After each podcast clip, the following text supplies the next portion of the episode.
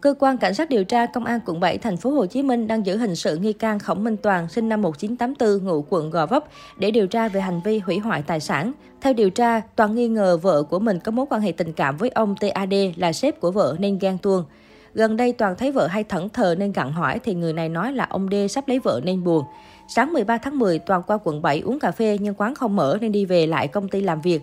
Dọc đường toàn thấy xe ô tô của ông D đậu bên đường D4 khu dân cư Zamona, phường Phú Thuận, quận 7, nên nghĩ đến chuyện trả thù tình.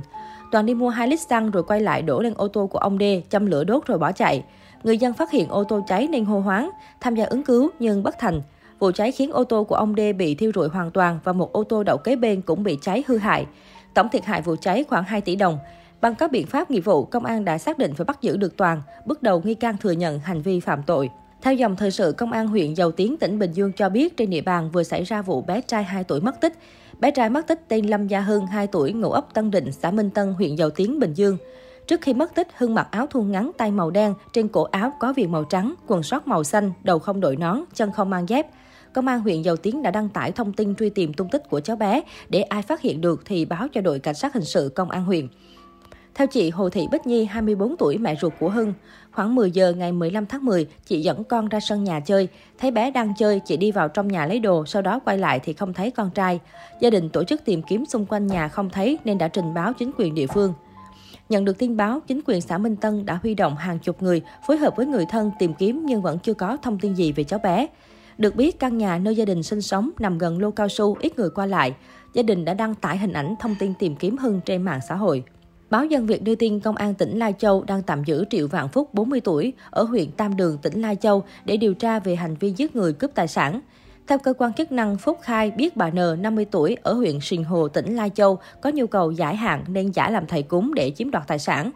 Cụ thể, khoảng 10 giờ ngày 11 tháng 10, ngay sau khi nhận được tin báo, các lực lượng chức năng khẩn trương tiến hành khám nghiệm hiện trường, khám nghiệm tử thi để điều tra làm rõ nguyên nhân. Qua điều tra xác định nạn nhân là CMN, sinh năm 1971, trú tại bản Bành Phán, xã Tả Phiền, huyện Sìn Hồ. Người nhà nạn nhân cho biết trước khi phát hiện thi thể nạn nhân, bà N có mang theo một số lượng lớn trang sức bằng vàng bạc, huy động tối đa lực lượng phương tiện kết hợp với các biện pháp nghiệp vụ.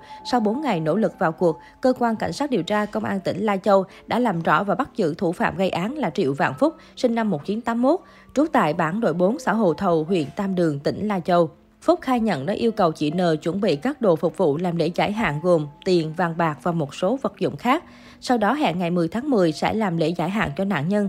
Quá trình làm lễ, Phúc đưa chị N uống chai nước nấu cây lá ngón để đầu độc. Khi kiểm tra, thấy chị N nằm im bất động sau khi uống chai nước lá ngón. Phúc đã cướp toàn bộ số vàng bạc của chị N, mang về nhà cất giấu ở nương chè của gia đình.